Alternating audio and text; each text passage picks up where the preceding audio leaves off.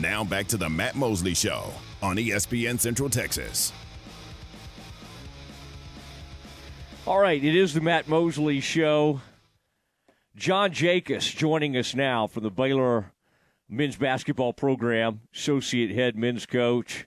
John, always fun to have you on, especially before a huge game at Foster Pavilion. I mean, what? Tell me what's going on in the background. I mean, are you are you in are you in our uh, are you still in Waco right now? Have you have you broken away? I mean, I, I hear music. What kind of excitement yeah, is going on in the background right now?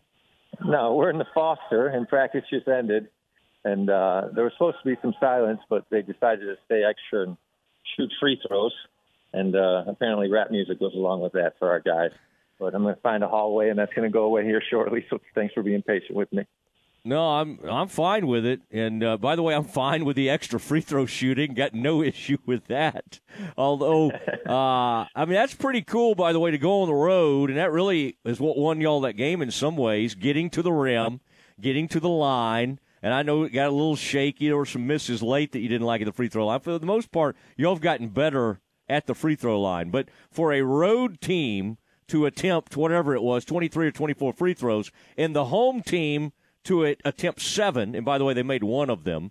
Um, that that doesn't happen a lot, John. And I would say part of what made that happen is you you know y'all started attacking the rim like crazy, and uh, and I think that has to be a very positive sign to you guys. Yeah, I think you know we've been in six one possession games in league. If you're really fair about it, um, even the ones we won, OK State overtime, BYU and Cincinnati at home, those were close games. Um, they weren't quite as heartbreaking as the overtime at K State and the triple overtime in uh, the last home game, but uh, we're we're battled, tried, and tested. And uh, some other teams maybe have lost one by 20, but then been in some ones. And a lot of winning and losing going on in our league right now. You just got to keep your head above water. But our guys are having to learn that one of the ways you keep your head above water is to get to the paint, get to the free throw line, and, and pause the game for a second and get yourself some free points in a league that uh, the, the teams are really good defensively. You know, there's a bunch of our teams in our league that are top 25, top 40 for sure. And we play a top five defense in the country on Saturday, and UCF's a top eight defense in the country. So if you're going to mess around and try to score all your points on jump shots, you're going to be in trouble. And so the fact that we got 25 free throws helps. I think one of the reasons we kept them off the line also is because we played a little zone um, that paused them, that keep, kept them from getting downhill, and they had to settle for a jump shot. So the combination of our zone and then the guys growing up through some trials uh, led to us winning a free throw battle on the road.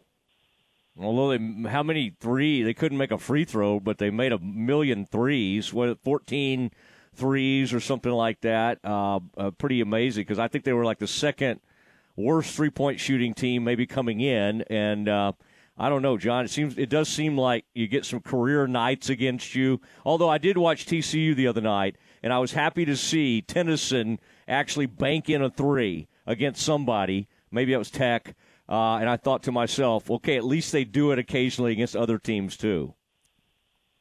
Yeah, you you had told me that uh, they asked Scott that question on post game presser what was it they liked about the new building? And I think he said something like the bank was open.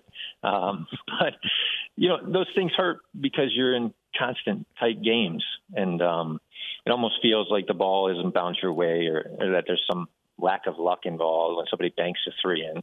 But the reality is, is there's way too many plays from beginning to end that you can change that are in your control. Uh, just simple things like boxing out and, like you said, getting to the free throw line. Uh, the ability to make some wise decisions or some tough decisions along the way. It doesn't come down to one three point shot or a bank shot. Um, but clearly it's frustrating, but there's nothing you can do about it besides grow up and move on. So that's what we'll do. And maybe we'll get a bank shot three and, you know, somebody will pay us back for it that way. what did um, what did I mean? You guys are pure shooters, though. You're not going to have a lot of banks there. Now Scott's no, line was he. Happen. Scott had a funny line where he said something about the the. Um, they said what was working for Jameer Nelson Jr. coach or something. He said, or he said, why was he so effective? And Scott looked up and he said, our glass or something. It was just a funny. And Scott was not happy, obviously, but it, even in a in a tough moment, he had a, actually had a funny line. I don't think he really wanted to hear that from me, but I I liked the line. I, I got to gave it a 24 hour rule, which I do with you too. Before you know saying anything after a loss, I try to thread the needle there. I don't always accomplish that. Now, uh, John Jakus with us on the Matt Mosley Show. Um, Langston, I wanted to talk about him. I mean, eh, what is what allows him? What's what's the best mindset? Y'all have had some really good guys off the bench. You had some great energy, great shooting. You've had some great six men. I think y'all have won that award a ton of times. But specifically with Langston, what's allowed? I mean, in, in a lot of ways, he's become your most consistent scorer, and and that and you got to have the proper mentality and uh, to do that. What what how has Langston sort of bought into that, and what is his mentality that that allows him to be so effective off the bench?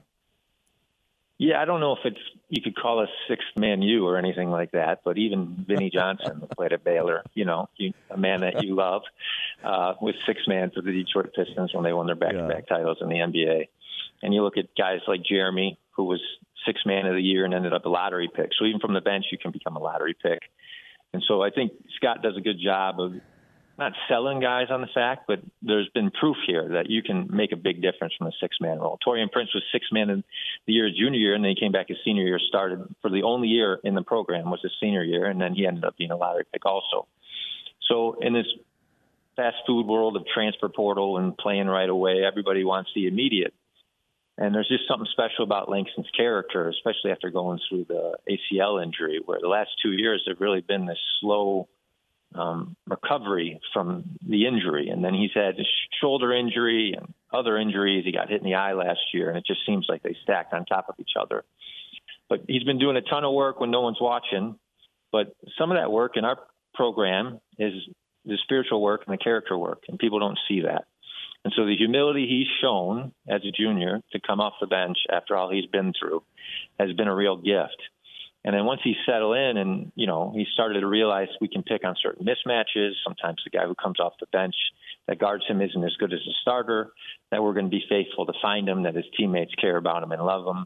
All of a sudden, he starts embracing the role, and you know he had a career high last game, and he was the one who was invited to do the post game presser. And if you listen to his post game presser, he's a Baylor Bear, and uh, his heart's in the right place, and his maturity's in the right place, and we're incredibly thankful for him. He's got one of the best shot fakes in the country. His three point shooting's been as consistent as anybody. Uh, he's really difficult to keep from going downhill. And there's probably one or two things he'll add in the next month. He's still really rediscovering who he is from those injuries.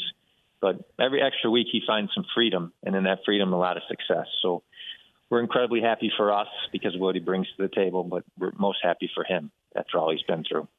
I liked it. Podium guy. We talked about that NBA always. Who's going to the podium? It was all you know. Dirk was always going to be at the podium. Occasionally, he was joined by Jet or somebody like that. But uh, best shot fakes in the country, or some of the best shot fakes in the country. What makes a great shot fake? Is it um, is it just your you just great timing, just great you know control? Like what what makes him so good at that?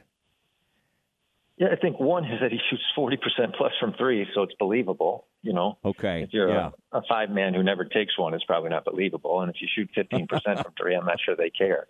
Uh, so his ability to make shots probably is the first step.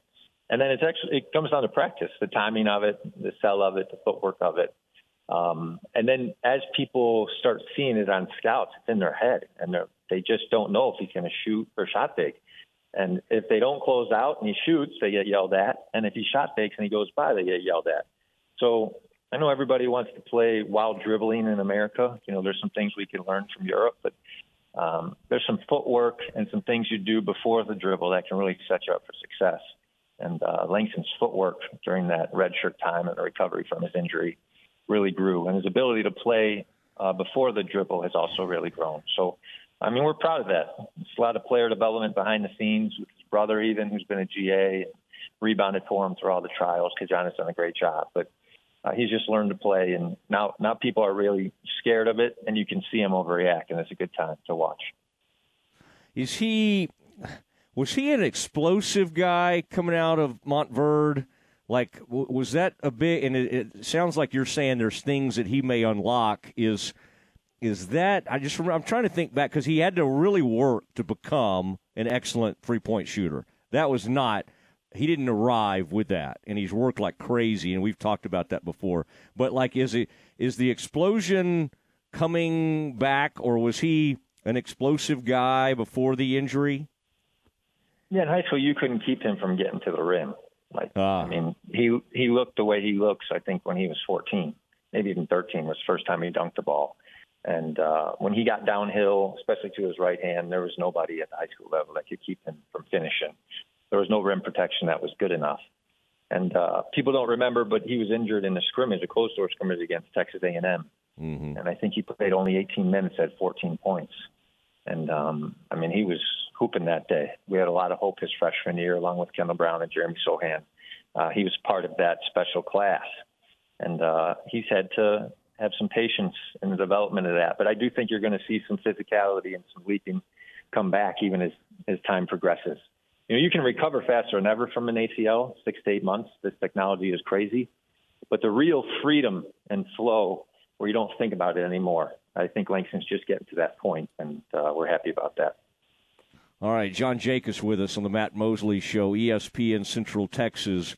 Yves Missi Missi is, uh, I mean, he's just. A, it's been so much fun to watch the growth. I mean, he was really good right away. It's not like, oh, well, it's going to take ten games. He made an immediate impact. But where have where are you seeing?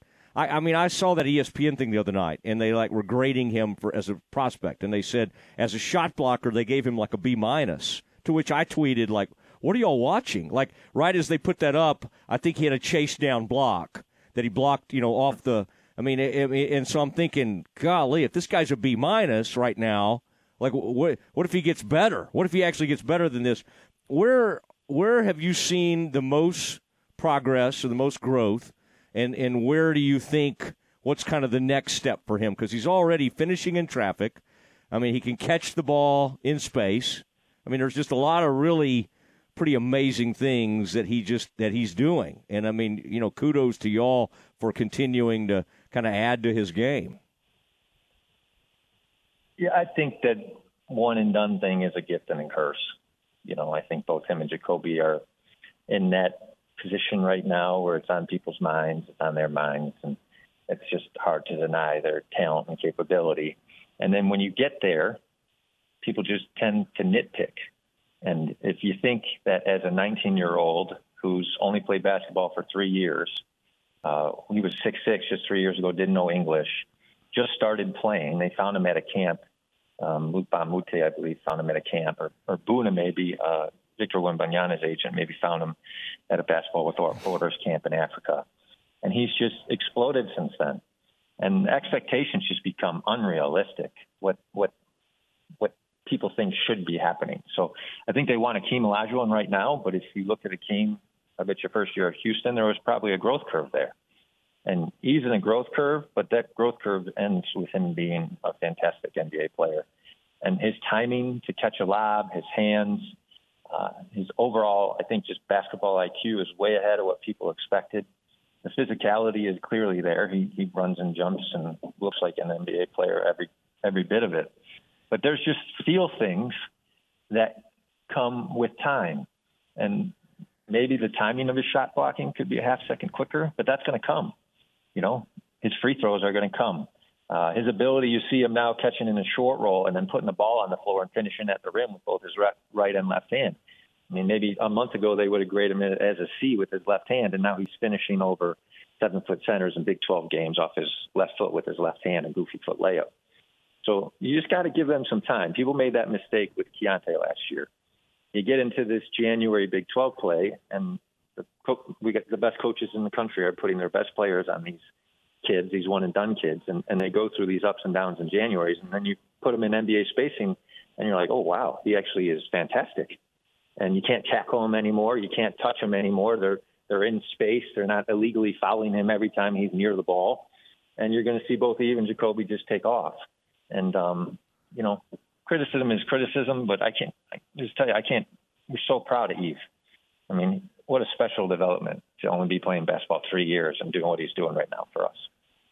So it's amazing to me too to see the players in this conference. Like I like you, Diallo and then UCF. I didn't think that much of going into the season. They've had some great wins, but then they had like another six ten dude, and then uh, you know I watch Houston play, and it's like six eight, six nine, six eleven. You know, just it the the front courts, and and I, I, I noticed it with maybe San Diego State or FAU or whoever last year, Clingan and whoever else was at UConn. I mean, it is interesting to see the big man who's not necessarily trying to shoot threes.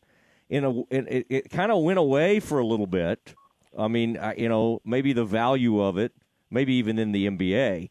But boy, in college, that stuff's coming back around, isn't it? I mean, it's just, or maybe it never left but it, it, it just seems like every game you, there's some big massive dude that that you guys have to go against, and it's nice to have your own massive dude, right? Yeah, for sure, and we we have a couple of them. But you know, the the thing that our our sport's based on parity. So you look at the NCAA tournament. One of the reasons it's famous is because for three weeks anybody can beat anybody, and people fall in love with that. But parity's gone to another level this year one, it's incredibly difficult to win on the road at all. If you just track that at all, it's as difficult as it's ever been, more difficult. But two, we're still in this COVID pause. So COVID isn't keeping us from playing games. It's not affecting our daily life. But you have fifth and sixth year seniors on these teams. If you look at the last two teams we played in TCU and UCF, and you went through the roster and you said who should not be playing despite a COVID year, you would be shocked and so now you have this seven foot kid who's 24 years old, guarding Yves, who just turned 19. And then you're telling us that he can't, he's only a B minus in black shots. Well, just let me tell you where Yves is going to be when he's 24. Okay, so, you know, people want us to not lose any games ever, but there's no context to it. And mm-hmm. all across the country, I mean, you look last night, Wisconsin's up 19 points in Nebraska. They end up losing. So this COVID thing has another year to it, and you're just going to find that you can find 22 to 25 year old big men uh, in a way that clogs up the lane and affects the game differently. So coaches are going to play to that. Coaches are going to get older, bigger bigs and try to win the game by clogging up the paint and dominating glass. And so maybe you lose some skill and development. The three point shot with bigs is, is sliding, but what's not sliding for sure is that uh, you're allowed to be as physical as you want, and having 24 year old big guys helps. Yeah. Well, and Ojianwuna has taken another step too. I don't even know if we talk enough about, you know, I, I bring him up enough because he comes in and just gives you a, a little bit different look, but he can do a lot of the same things. And, and while Missi is great, I mean, Ojianwuna – I mean, you don't have fall off when you'll go to the bench. I mean, your first two guys off the bench, and I got to say, Lohner, and I, that can't be easy for him. I'm sure he didn't transfer to to thinking he was going to play five to eight minutes a game, but I got to tell you, when he comes in, he changes things, and maybe it's not, you know, maybe occasionally, you know, he'll make a turnover or something, but. Um, he's a he's he energizes things, and I and I keep waiting yeah, Caleb, for Miro. Caleb was yeah. fantastic against TCU. Yes. Uh, Josh, I mean, Josh has really grown. If you just take who he was last year to who he is this year, there's a leap. And I would say, you know, as a modern big, you've got to be able to switch. And when you can switch one through five and guard a guard, there's some hope for you long term in the NBA because that league is going to more and more switching and a lot more, you know, positionless basketball. And Josh is as good as switching five man in college basketball.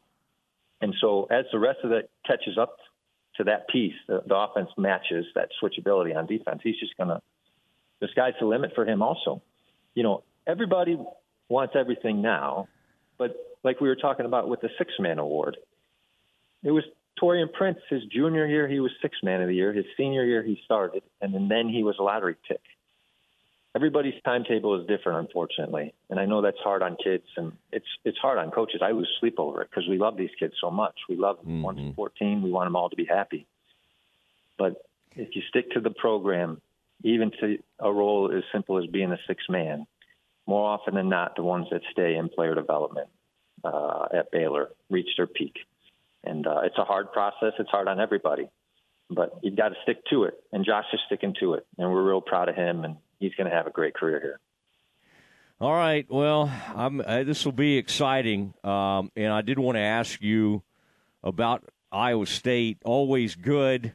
I, I you know, tried to uh, trying to watch these other teams with the Cyclones. Extremely tough at home, but uh, uh, you know, obviously, I know you have a lot of respect for um, you know what that coach has done because he's. Uh, I mean, he's he's come in there and really, I mean, flipped that program immediately from you know coming off of just a, a, really really bad season, and they've been very good. What is the what's the biggest key when you go up against Iowa State? This version of the Cyclones. I would say they're top five offense against a top five defense. And the nice thing about defense is that it travels.